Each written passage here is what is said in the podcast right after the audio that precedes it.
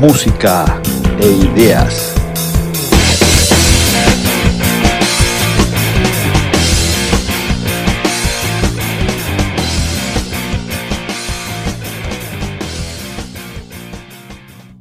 Amigos y amigas, te damos la bienvenida al programa independiente Agente Provocador.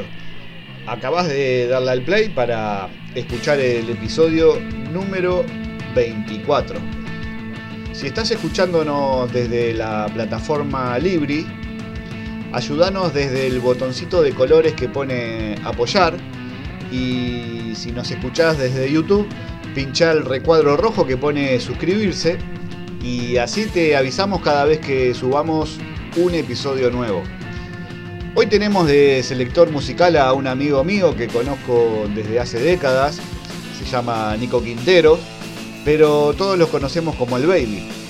Guitarrista y cantante de incontables bandas tanto de Argentina como del Uruguay. El Baby, aparte de ser músico, también es un experto en radio como también lo es produciendo discos de sus bandas como la de sus amigos. Hoy no solo va a presentarnos dos bandas, como suelen hacerlo quienes hacen de selector en este programa, sino que es él quien desde su portaestudio en su casa nos edita el audio de su presentación con música de fondo, dejándonos en evidencia lo básico y rústico que somos mi amigo Leo y yo a la hora de sacar adelante este programa.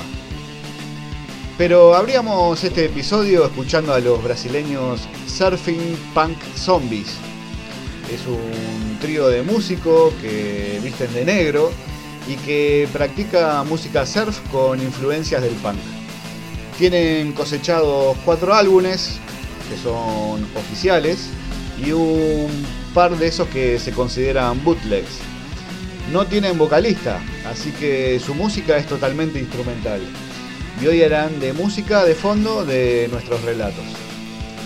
Relatos vinculados a la religión que ha ido construyendo esas oscuras estructuras que sostienen lo que hoy conocemos como la iglesia y que consiguen que la gente masa la financie. Hablaremos también de la ciudad libre de Cristania y de las condenas a la cúpula del partido neonazi griego llamado Amanecer Dorado música, ideas y actitud. Y ahora sí, ama la música, odia el fascismo.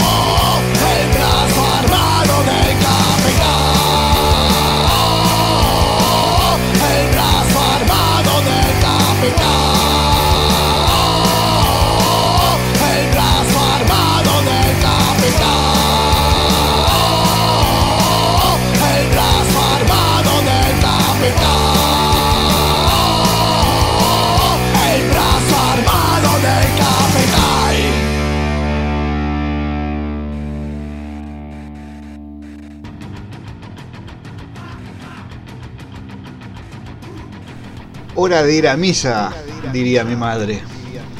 En el 325, en el concilio de Nicea, Constantino el Grande crea la Iglesia Católica tras un genocidio de 45.000 cristianos, donde los torturó para que renunciaran a la reencarnación. Al mismo tiempo, se recopilaban los libros religiosos de todas las aldeas del imperio y creaban así la Biblia. En el 327, Constantino, conocido como el emperador de Roma, ordena a Jerónimo traducir la versión vulgata en latín, cambiando los nombres propios hebreos y adulterando las escrituras. En el 431 se inventa el culto a la Virgen. En el 594 se inventa el purgatorio. En el 610 se inventa el título del Papa en el 784 se impone adoraciones a las deidades paganas. En el 995 se cambió el significado de Kadosh por santo. En el 1079 se impone el celibato de los sacerdotes, palabra totalmente católica. En el 1090 se impone el rosario. En el 1184 se perpetra la Inquisición en el 1190 se venden las indulgencias. En el 1215 se le impone la confesión a los sacerdotes. En el 1216 se inventó del Papa Inocenzo III el cuento del terror del pan, un dios de la mitología griega que se convierte en carne humana. En el 1311 se impone el batesimo, en el 1439 se dogmatiza el inexistente purgatorio. En el 1854 se inventa la Inmaculada Concepción. En el 1870 se impone lo absurdo de un papa infalible, en el que se inventa el concepto de contratación. Hay más de 2.500 cosas inventadas por esta religión para esclavizar al ser humano con el cristianismo. Las religiones y sus dioses fueron creadas como un medio de manipulación y negocio. Como parte de la evolución del ser humano está el liberarse de estos medios de manipulación. Por ende, el ser humano está en la era del despertar. Los jóvenes cada día son menos religiosos. Dos generaciones más y la religión católica estará en su ocaso. La religión musulmana prevalecerá por un poco más de tiempo, pero al final su destino, como el de todas las religiones y sus dioses, serán el mismo, desaparecer. Todo será parte de nuestra evolución.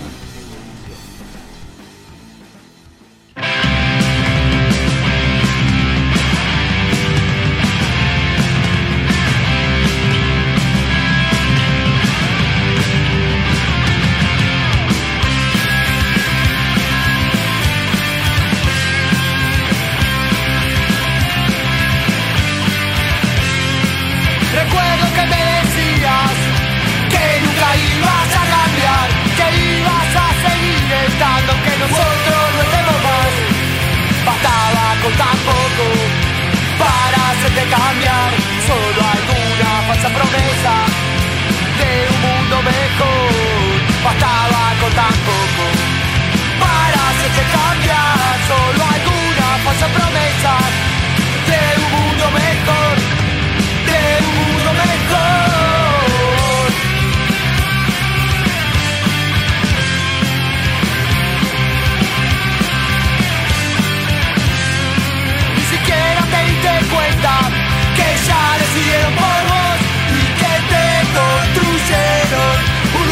camino para andar, bastaba con tan poco para hacerte cambiar.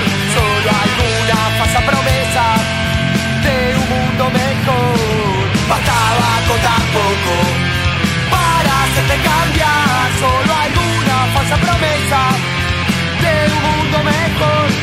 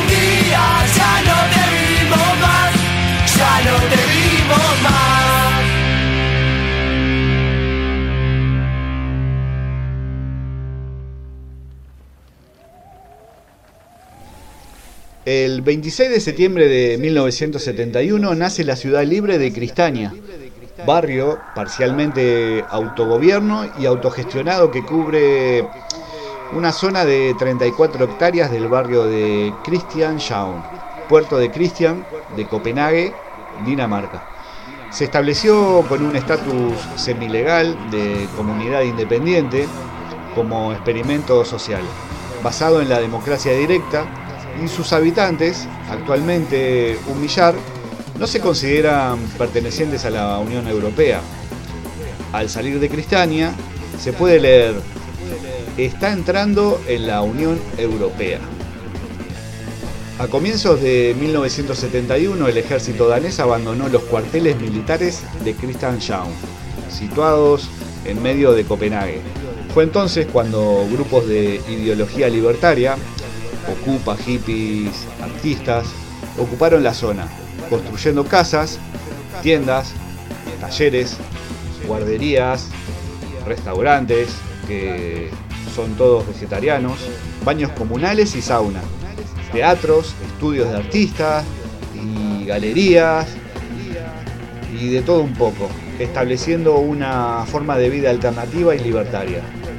Al principio, el Estado danés dejó hacer, pero cuando la ocupación se creció, intentó el desalojo, que resultó imposible, y finalmente terminó reconociendo el estatus libre de este experimento social, basado en la vida comunal y en la libertad, permitiendo la venta y el consumo de marihuana y sus derivados.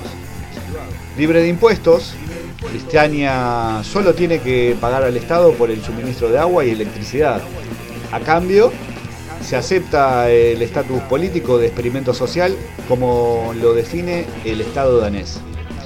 Cristiania está organizada en 10 zonas menores con autogobierno, siendo la Asamblea General donde pueden participar todos los cristianíes, la autoridad máxima y la encargada de gestionar todos los servicios, sanidad, enseñanza, recogida de basuras y reciclaje, prensa, biblioteca, imprenta, radio y televisión, jardines, huertos, mantenimiento de edificios, correos, emisión de moneda y de sellos, etc. Cristiania tiene normas y las fundamentales son el derecho de uso es más importante que el derecho de propiedad. Nadie puede abandonar su casa durante más de seis meses. Prohibición total de drogas duras, de armas y de coches si alguien quiere ser miembro, debe ser aceptado por la Asamblea General. El Ministerio de Defensa danés, propietario legal, entre comillas, de los terrenos, y las inmobiliarias, deseosas de hacer negocios en una zona virgen, han intentado en varias ocasiones cerrar Cristiania. En el año 1976, en el 78, en el 89, en el 92 y así consecutivamente, actuando en todos los frentes, difamación, desprestigio, exigiendo impuestos, introduciendo drogas duras y delincuencia. Incluso el Estado creó una patrulla especial de Cristiania, de la policía, formada por 70 miembros. Pero los habitantes han sabido mantener su independencia. La oferta cultural del barrio, teatro, música, cine, video experimental, deportes, etc. Es de las más completas de Copenhague. El primero de enero de 2006, la ciudad libre de Cristiania perdió su estatus especial de comunidad alternativa que le había conferido el Estado danés y el 19 de mayo de 2007, en medio de gran enfrentamientos entre cristianites y militantes del Black Bloc contra la policía, un primer edificio del barrio fue derruido. El proceso de desmantelamiento de Cristiania había comenzado.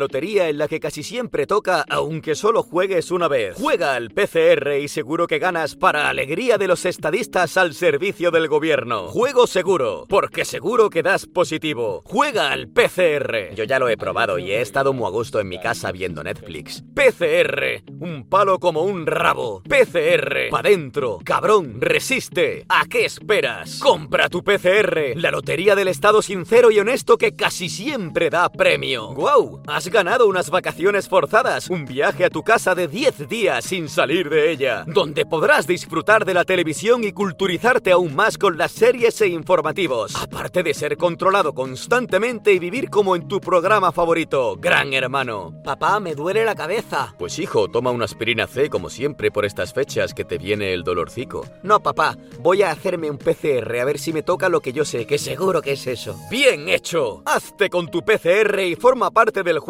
establecido por los que cuidan de ti. Cuantos más positivos haya, verdaderos o falsos, más dinero para ellos. Se lo merecen porque cuidan de ti. Así que no te quedes con la paranoia de pensar si el catarro de todos los años no es el catarro de todos los años. Juega, casi siempre toca. Y si no estás enfermo, tú mismo te encargarás de enfermar si te emparanoias más de la cuenta con el posible falso positivo. Entra en el juego, entra en paranoia, entra por el aro, entra en la lista y ser Juego seguro. ¿Un catarro? Seguro que es mucho peor de lo que imaginas. PCR. Podrá contigo rabiosamente. PCR. Para callarte, recluirte. PCR. Para controlar rebaños.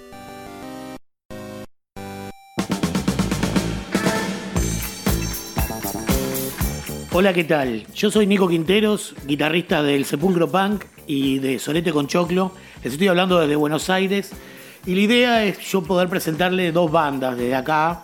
Una de ellas va a ser Solete con Choclo, que es la banda una de las bandas que toco, en la cual estamos por grabar un disco nuevo. Nosotros tenemos hasta ahora un solo EP que se llama Nos importa, nos importa tres carajos. Aquí llegó Solete con Choclo. Y este y bueno, estamos por sacar un disco nuevo, pero les voy a presentar un adelanto de ese disco. Y otra banda de las que voy a hablar es una que se llama Los Extraños. Es una banda de Uruguay, exactamente de la localidad de Toledo. Y bueno, como les decía, esta banda llamada Los Extraños, de Toledo, en Uruguay, acaban de sacar un EP, EP que se llama Primer Acto. Lo que viene será peor. grabado, bueno, fue grabado en IFU, editado por Catalina Records. Tiene cuatro temas. Y nosotros lo que vamos a pasar ahora es un tema que se llama Manicomio. Vamos a escuchar esto. Esto es Los Extraños Manicomio.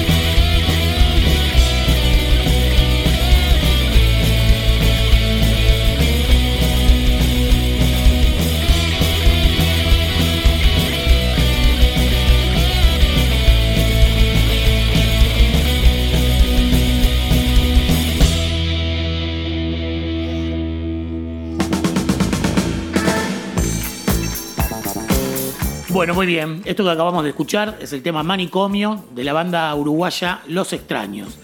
Y ahora vamos a escuchar un poco de Solete con Choclo, que es la banda que yo toco. Toco la guitarra.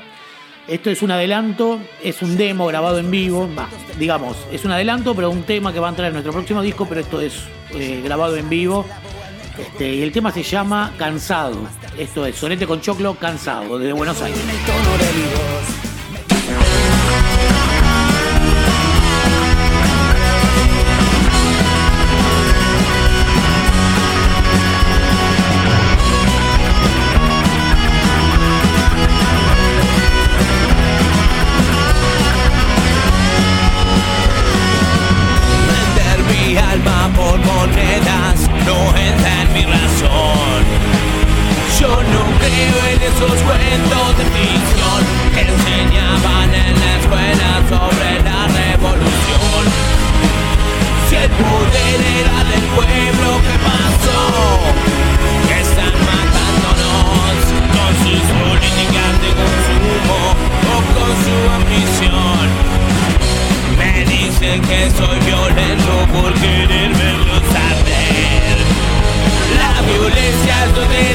Para comer y que los medios me digan que hoy está de moda.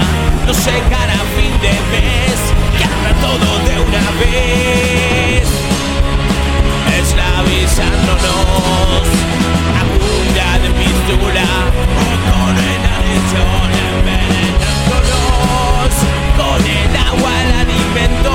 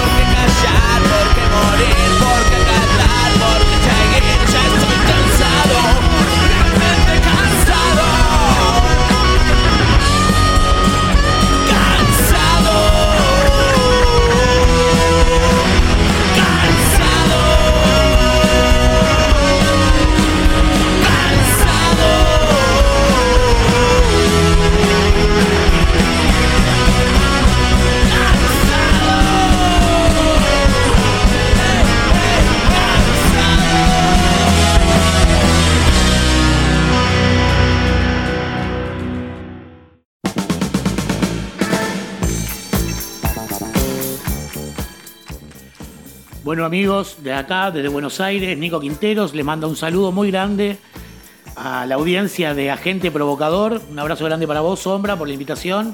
Y bueno, espero que les haya gustado y nos estaremos encontrando en otra participación. Chao.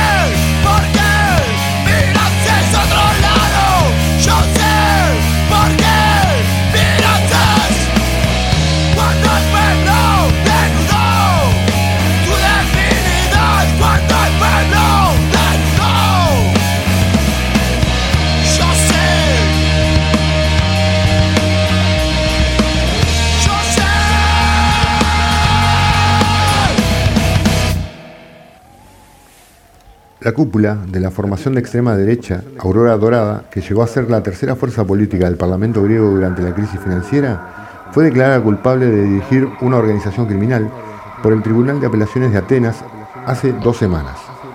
La sentencia implica a su líder y a otros seis dirigentes. El asesinato del rapero izquierdista Pablos Fisas, de 34 años, a manos de un miembro del partido en 2013, provocó una persecución contra la formación que llevó a los fiscales a arrestar e investigar a sus líderes y diputados por una serie de delitos.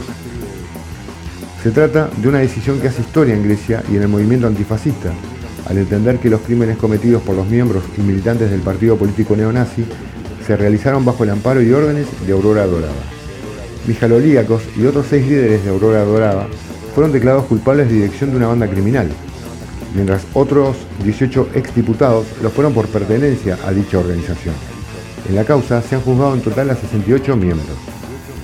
Además, Mijalolíacos y otros diputados de Aurora Dorada, Yanis Lagos e Ilías Casiliaris, fueron también declarados culpables por posesión de armas. Tan solo 10 de los 68 acusados estuvieron presentes en la sala para escuchar la sentencia. Entre ellos no se encontraba ninguno de sus líderes. Además del apuñalamiento fatal de Fisas, y si Aurora Dorada operaba como una organización criminal, el tribunal ha evaluado otros dos casos, el intento de asesinato de cuatro pescadores egipcios y el ataque a los comunistas. En el momento que se hizo pública la decisión, miles de personas aplaudieron y victoriaron la decisión del tribunal en una manifestación multitudinaria frente a la sala que según la policía ha atraído alrededor de 20.000 personas. Poco después, un pequeño grupo de manifestantes lanzó cócteles Molotov y la policía antidisturbios, que ha desplegado unos 2.000 agentes en Atenas, con vistas al veredicto, respondió lanzando a la multitud gases lacrimógenos, granadas aturdidoras y dispersándolas con un gran cañón de agua. Mientras, en la sala, resonaban los aplausos y se hizo evidente la emoción de la familia del rapero antifascista Pablo Fisas, cuyo asesinato en 2013 fue la chispa que llevó a este juicio. Yorgos Rupoakias, el asesino confeso del rapero y militante eh, de Aurora Dorada, fue declarado culpable de todos los cargos. Lo mismo 18 de los 20 restantes acusados. Los otros dos se libraron por falta de evidencias. Además, fueron considerados culpables de todos, los- todos los acusados por el intento de asesinato en, eh, en septiembre de 2012 de varios pescadores egipcios y el ataque en 2013 a un grupo de militantes del sindicato comunista PAME.